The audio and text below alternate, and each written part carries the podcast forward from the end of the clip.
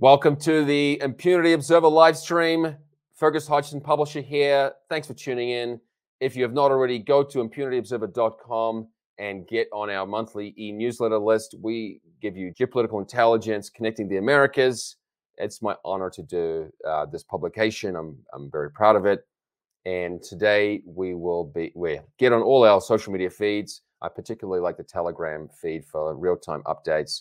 But Today, we're going to be examining the Argentine, Argentine election or uh, first round of election results for the presidency. And we have one of my longtime friends, a brilliant man here, Adam Dubove, to uh, give us the analysis from Buenos Aires. I'm in Denver, Colorado. And so much to say, but Adam, he is an Argentine native and he's the co founder and director of a financial intelligence service. Now, I'll just introduce it a little bit. It's called Ichimoku Fibonacci. As you see from the screen there, it says begin with your, your right foot forward or make your best foot forward and with your investments. And an English translation might be go with your eyes open or begin in an intelligent fashion. Okay, Adam, we have a lot to digest here, so welcome, buddy. And before I go through the results, is there any kind of preliminary note you want to make before I give them that? Let's let's say if you see the results, why should I not emphasize them, or what what should people know before they look at those? Hi, Fergus again. Yeah, Thank yeah. you for for inviting me. I was saying that when we're going to see the results on their own, maybe they won't tell they won't tell the full story because we will have to co- to compare it with what happened on the primary election, and then we will have to analyze how the, the those who who didn't got to the second round, those who voted for an option that won't advance to the next round, how will they vote? So that's that's a key issue. Yeah, there's there's there's so much to unpack here, and I'm glad I've got you. So let's just let's just go through these results before we digest it. So, so Sergio or Sergio Massa of I guess the Peronista representative here Yes. actually prevailed with almost 37%, and Har- Javier Milei of the Freedom or Liberty Advances Coalition right on 30%, and then Patricia Bullrich, uh, 24%. So Mhm. and t- 10, about almost 10% going to other candidates. Now, th- how unexpected were these results? Because, and I'm going to go through the election betting odds soon, but do you want to comment? Because I thought that Milei was just streets ahead of everybody. What happened to that? we, we all thought that, and these results were unexpected as they were the primary results, unfortunately, in the other way around. Let's remember that uh, five years ago, six years ago, Javier Milei was just a TV personality, a very uh, extroverted economist who would go to TV and people would look at that, would, would, would uh, be very popular in TV. In 2021, he made he jumped into politics. He ran for a seat in Congress and he got a 17% in the city of Buenos Aires. And ever since he, he started his presidential campaign, the primary results were unexpected because Milei got the first position as the most voted candidate and the most voted party when everyone was expecting for Patricia Bullrich, who is the more traditional mainstream conservative opposition to, Yes. to, to get that place. Right. So that was an upset in the primary election. And from that position, everyone was very enthusiastic and expecting that Milei would improve these results because people that probably wouldn't have voted for him because thinking about uh, wasting their vote by voting someone who a priori didn't have uh, a lot of chances of winning the election. The people after seeing that would, would switch their, their vote to Milei, but that didn't happen. What we've Mhm. seen is that uh, in this election, in the first round that we had yesterday, we have a handful new voters that didn't go to vote in the primary election. And most of those voters, and I think the number is around 2 million new voters that didn't vote in the past elections, went Yes. mostly for the candidate who is from the ruling party, from the ruling coalition. He's currently the Minister of Economy in a Yeah. country where inflation runs at a 200% per year. 60% of children are poor in the country, and maybe 30, 40% plus of the people lives in the most abject poverty here. Uh, despite all of this, he got 2 million more votes and he got a significant difference with Milei reaching almost 37% against 30% of Milei. Yeah. So it's really unexpected that a, a, member of the government that has put the country in this dire economic situation is uh, getting a 36%. But at the same time, this is the worst election for a Peronist government candidate. And even worse if we take into account that the government is the the, the, the government was in hands of a Peronist. So if we zoom out of these elections, the while while this is an electoral victory for for the Peronismo, this has been uh, one of the lowest or the lowest number of votes that they got uh, since since the democracy came back in 1983. Yeah, that's a great point, actually, Adam. That basically the the conservative or traditional center right opposition was divided, and so the Peronistas actually got a, a smaller proportion, but just the opposition was split between two major opposition candidates. So that I didn't really think about that, but that is an important point to make. Now, as you know, I tend to not listen to commentators so much or predictors. I listen to the the odds, the betting odds, where people are putting their money. And I found this, which you will see as extremely telling. Last night I looked this up and I thought, ouch, this mm-hmm. is huge. Okay. So yesterday, Milei had over 70% probability of becoming the next president, according to the betting, right? To the odds and where people were placing their money. And in one day, he's gone down by almost 30% and Massa, Sergio Massa, has gone up 35%. And you can just look at this lovely curve that Milei was just gradually increasing, increasing, confidence was growing in him, and then it just crumbled. Why were the the bettors? Why were they just so wrong, Adam? I don't get it. Yeah, well, everyone, I mean, not, not only the bettors, but well, the pollsters were wrong as well. I think all but one or two polls uh, were anticipating this this result result with Massa in the first in the first position. And I think a lot of people, after what I told of about how Massa recovered from the primary election, would think, yeah. well, but was there any kind of fraud going on with the election to see uh, this? Um, maybe, yeah. this uh, this change, this radical change in results, and and while there were not like uh, as complaints or allegations of, of a systematic fraud. There were some isolated events of people stealing ballots and or, or defacing ballots in order to make them invalid.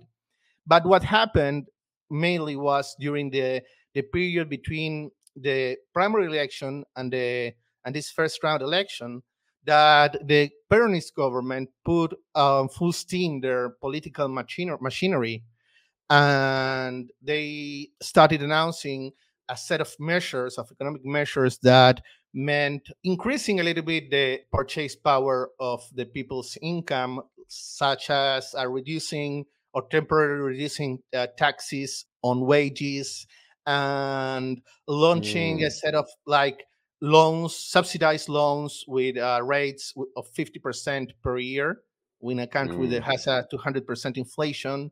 And a lot of what is called the fear campaign they use like official signs in the rail in the rails in the in the railway stations and in in the in the bus ticketing system telling people mm. that if they if they don't vote for Massa for the ruling coalition candidate they would pay fivefold their train fares or their bus fares so the, the government put all their all their um, tools to work and to to turn this around and they they did it successfully now, so yeah, the the the bread and circus really came out in this first round, and but tell me, Adam, is that a maybe a, a foolhardy strategy? Because now all the the foolish or superficial policies have been put out there, all the fear campaigns put out there in the first round, and then Milei now has time to respond to and dispatch with the the silliness, you might say.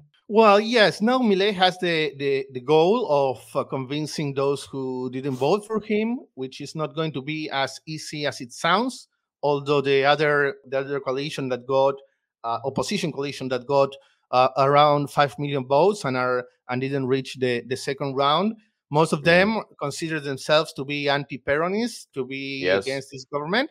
But at the same time, there's been there's been a lot of uh, of quarrels and heated discussions and insults coming from one side to the other side, and from the other side to, to the other side. So um, they will have not only to convince them to vote for him, but also to um, heal all the wounds that left this this phase of the campaign. Yeah, that's probably one of the. So th- th- it's a it's a very tricky piece of the puzzle because on the one hand, yes, a quarter of people voted for the let's say traditional conservative candidate or rival. So you would think, predictably, oh, these guys will just go and support Milei, who's promoting market reforms, right? More laissez-faire capitalism. But if they have been bad mouthing each other, maybe they just don't want, don't want to go out to vote. Absolutely, yeah. Um, so that, th- th- I think that also harms Milei's libertarian project because had he won in the first round or he got a better result in the first round, he would have gotten more uh, legislators, more congressmen uh, to support their their his bills, and he wouldn't have to negotiate with the state statist opposition, which um, in some sense they are not so different from the ruling coalition in terms of maybe yes in terms of policies but in terms of of their mind frame and the way they look at the politics and at economics they they, they have a more similar mind frame as the as the Peronists. So Milei will have to make concessions. He will he will have to give up on some points and include people from the Juntos por el Cambio, Together for Change mainstream mission, and that will of course harm his harm the legitimacy he will have for um, implementing his libertarian policies if he finally ends up winning the second round. Yeah, that is that's an important point, Adam. That he because he did not win in the first round, Milei, who's pr- promoting serious reform, which is of course what Argentina needs. I wrote years ago, Argentina needs an amputation. Cut out all this per- peronismo garbage. but because he did not win in the first round, yes, he doesn't have as strong of a mandate. uh, Should he prevail in the end, and he's going to have to kind of offer a little bit of yeah, like you said, he has to, has to offer some concessions to his not arch rivals, but to his kind of maybe personality challenged opposition, right? So the the natural center right, but who I'm trying to use clean language here, but who have been complaining about him or don't like him personally. Now, one element to the international coverage, and I always want to challenge international media, which I see as misleading, and hmm. is the way they have characterized Milei, the chainsaw candidate, for example, or the potty mouth, as you're saying. yeah, I read the Guardian potty mouth. Yeah, yeah, and it, it's funny because on the one hand, this is this is some of these things are accurate, right? He is maybe a potty mouth, fine. I don't, not that I care, but on the other hand, they will describe describe this Sergio Massa, Sergio Massa as some kind of moderate. I'm going, are you kidding me? This country is has 200 percent inflation. This guy's a total socialist. Argentina has you know some of the least economically free uh, laws in the world, and you're going to call this guy moderate? What kind of bias is there in these outlets? So let me just go through a few of the examples of Milei, and we can compare. So this is Vox, right? They call. Let me get this here. They eh, Vox calls him a far right libertarian. Okay. And the Guardian, they just they don't even hold back. They just call him bad and dangerous. bad and dangerous. And look at that lovely photo. So such objective news coverage. And then they call him a far right populist. Okay. Now, we sought to be more objective here and use a word that he would probably accept himself, right? We want to describe candidates in the way they would describe themselves or be more precise about it.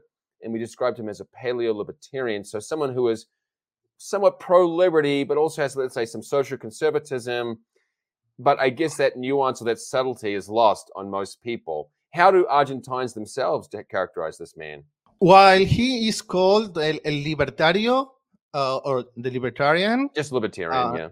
Yeah, the libertarian, which in Spanish would be a libertario, and his followers are called libertarios, which would be big L libertarians for Okay. American American viewers. Um, I don't think that all this international coverage has um, influenced the voter, the, med- the median voter here. Argentina is a Mm. country that doesn't does not pay a lot of attention to international news, even in the in the the main news websites. So I don't see that influencing him. But there is a large part of the population that didn't call him the libertarian, and he called him the crazy one. Uh, El Loco? El loco, yes, and and this is according to a s- Yeah. book about the life of Milei. This is an, a moniker that he has carried since he was a teenager.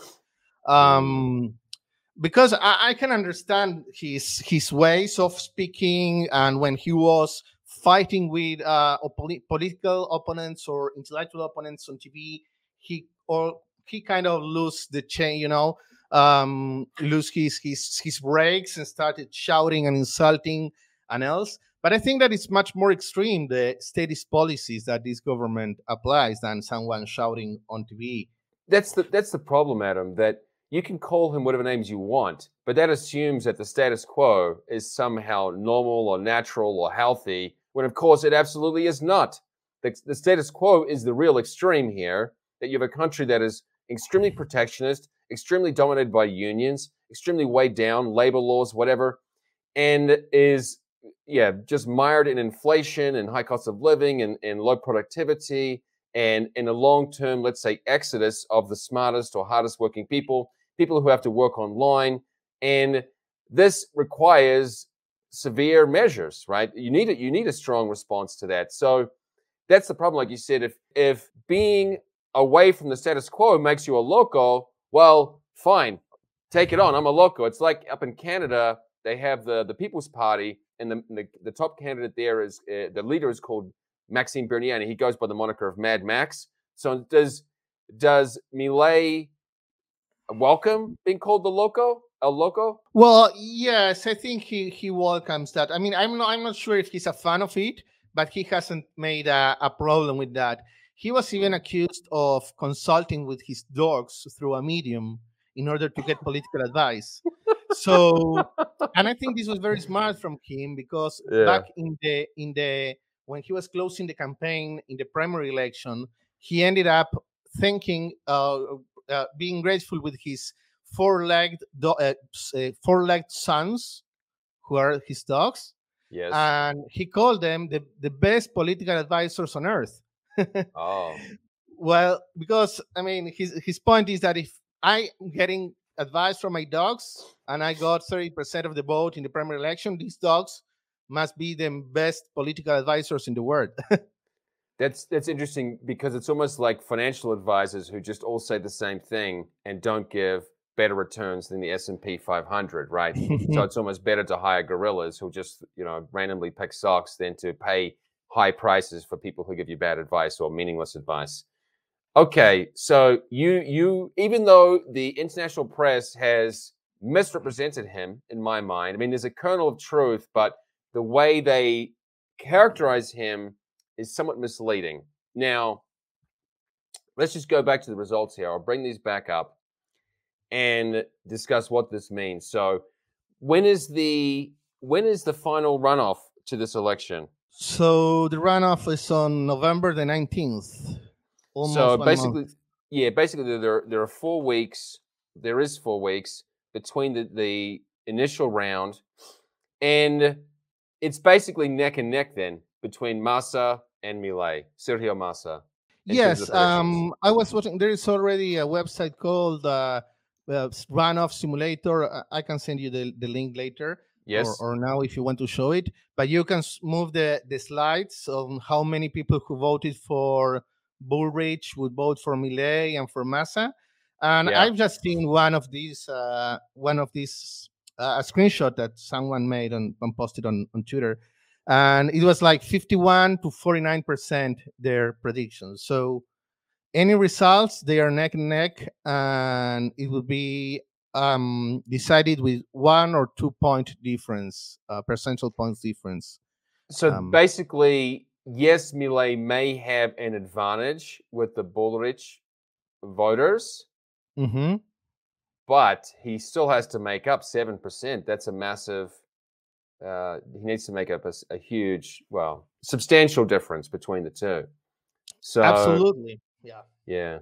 It's not as easy as, I mean, when the primary election results came and were published, everyone was very optimistic because the context among amid his victory was that he was uh, the unexpected uh, winner and people usually goes tends to vote the winner candidate just so they can feel part of the elect the, the, the, the victor group the winner group.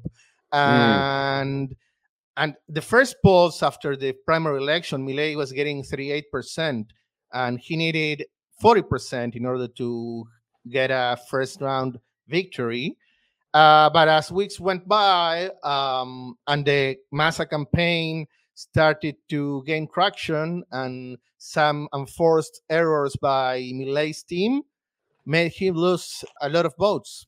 Yeah. So just to put it hmm. in perspective, if you want to, to bring back the results, Yes. actually Milei got like 800,000 more votes than in the in the primary election. So he had around seven eight seven million votes. Now he's Yes. close to 7.8 million votes. Right. Bullrich lost around four, I think it's around four, four, 40,000 votes. So she, vo- she she lost some amount of uh, some amount of votes, but not a significant one. Mm. And then there is another candidate among those other candidates. There are two candidates. One Yes. is a guy from Cordoba, which is an important province here. He didn't have any chances of getting the presidency, but he duplicated his votes. He got like 1.1 million in the primary election and 1.8 million now. Mm. And so, and the fourth and the fifth candidate is just the the, the communist uh, extreme left wing party uh, that got like two percent of the vote.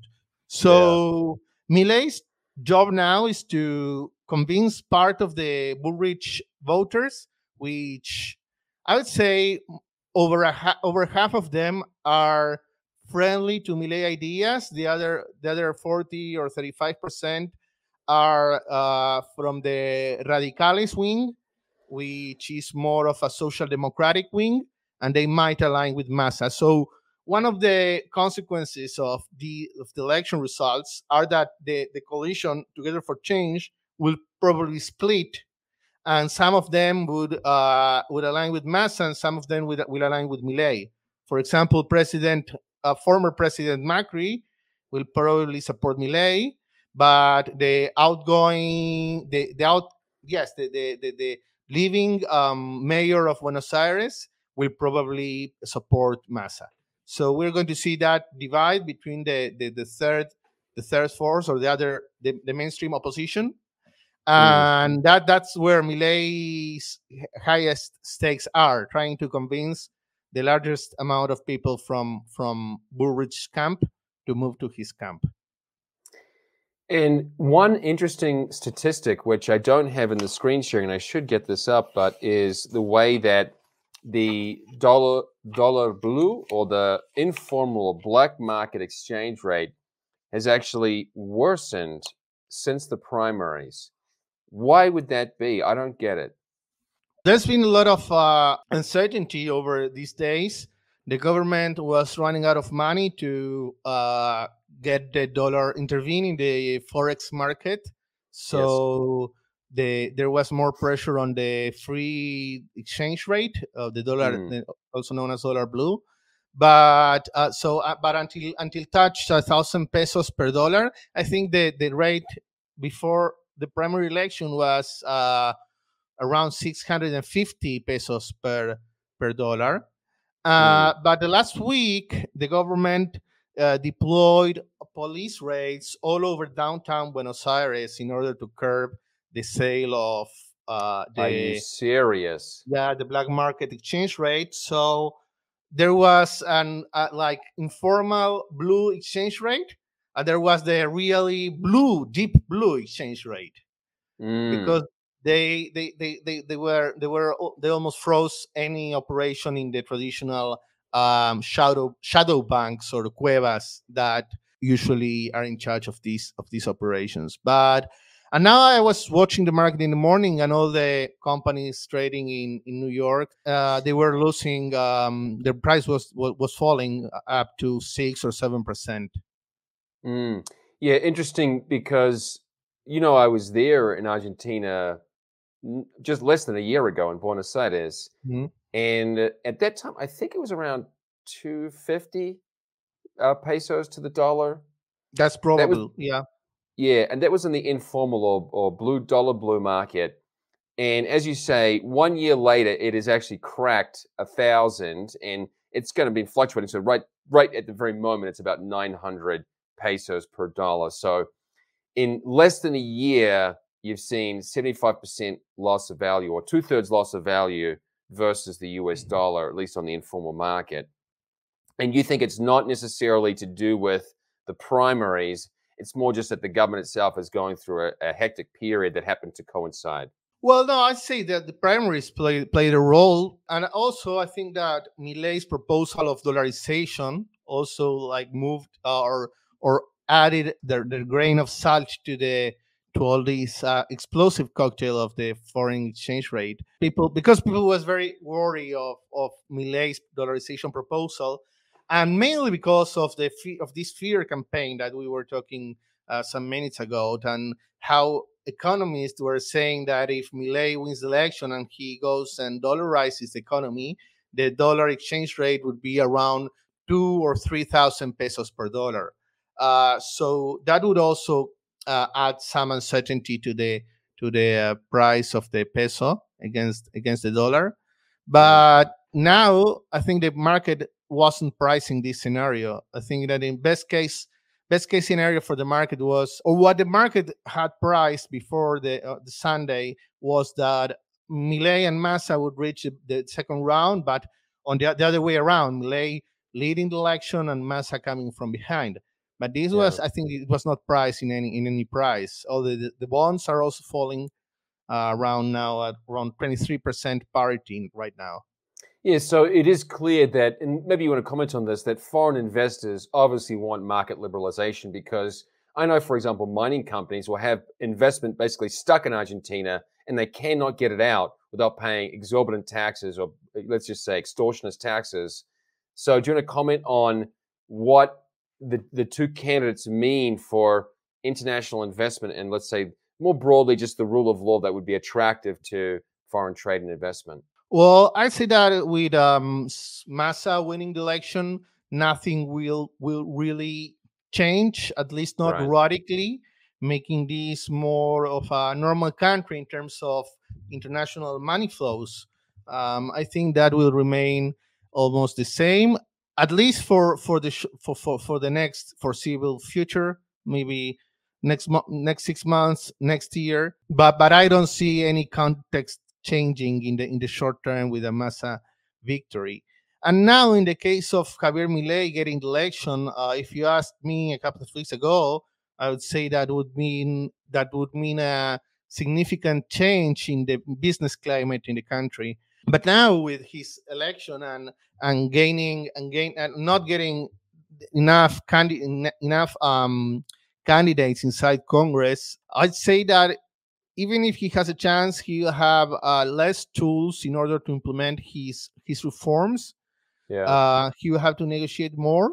So, um, if if Milei had won, I'd say it's a good time to start looking into Argentina, uh, looking into Argentinian Argentinian companies, particularly those that would thrive with exports.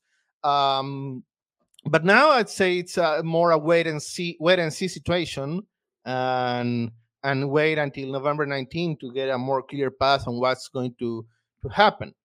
Um, maybe I'm wrong, and, and on the, the the second round election we see a massive support from the traditional opposition towards Javier Milei, and that could change the scenarios again. But right now I'm more prudent and more cautious about um, having an optimist outlook about Argentina. Yeah. So yeah, we've been speaking with Adam Dubove, and his organization is Ichimoku Fibonacci. We'll have that in the show notes, and I put it up in the discussion on YouTube for those watching there. And he is a specialist in all types types of let's say alternative investments, cryptocurrencies, especially Bitcoin and foreign alternatives. Now, do you want to comment briefly then about the best way to get a good prediction? You said there's an algorithm. So I follow election betting odds. That's that's one option. But you have another option that you uh, believe in. Which one is that one? Did I you said you, you, you, mentioned you mentioned there's another website that you follow that oh, examines no. Uh, who will go for Milei oh. from the Bullrich voters. Yes, um, I'm sending you this link on the private chat. That this is the Simulador de Balotaje, which is a yes. ballotage simulator in Spanish. Yes. And that allows you to switch the slide. Yeah, there you have it. So yeah. there you can switch and allocate the votes of Juntos por el Cambio, of the other two parties, whether they would go to Unión por la Patria, which is the ruling coalition party, or to mm. Libertad Avanza with Javier Milei. So um, this allows you to play and to. Um, so this is this is more a create your own adventure. It doesn't necessarily tell you. It just you you can play with it to see what will happen. Yes, exactly. Yeah. yeah but I think so prediction mar- prediction markets. I thought prediction markets were a good uh, measure, a good um, pers- uh, perspective to have. But now you, you you can see that Milei was at seventy six percent on S- Saturday. Now he's yeah. at forty eight. Well, we, no one knows everything. That's the challenge. That mm-hmm. you've got. I mean, it, I mean, when it comes to sports betting, even even the let's say crowdsourced assessment isn't always right. It's it's, the, but I just say I just say it is better than the alternative. That's all. And so right now, Massa, according to the bettors, has a, a very very slight advantage over Milei. And whether that will flip in the next couple of weeks, I don't know but this is just what the betting markets say. So that's like I said, that's that's my one thing I focus on. An old friend of mine started that website, so I'm more sympathetic to it, of course. Okay, so Adam, I appreciate your time. You know, I respect your opinion, and I don't know, mate. We'll we'll be following the next four weeks. Maybe we'll have you back on next month. yeah, but I hope that we, we we can talk in a more joyful atmosphere and mood. Yeah, yeah. So, folks, go to impunityobserver.com, get on our social media, get on our e newsletter, monthly e newsletter. That one's for free. And if you want more than the, I think, six article cap per month, subscribe. I think it's just $20 per month for the top quality geopolitical intelligence that I'm, I'm super proud of. Otherwise, thanks for tuning in today. Thank you to Adam Dubove. We'll leave it there. I'll catch you next month.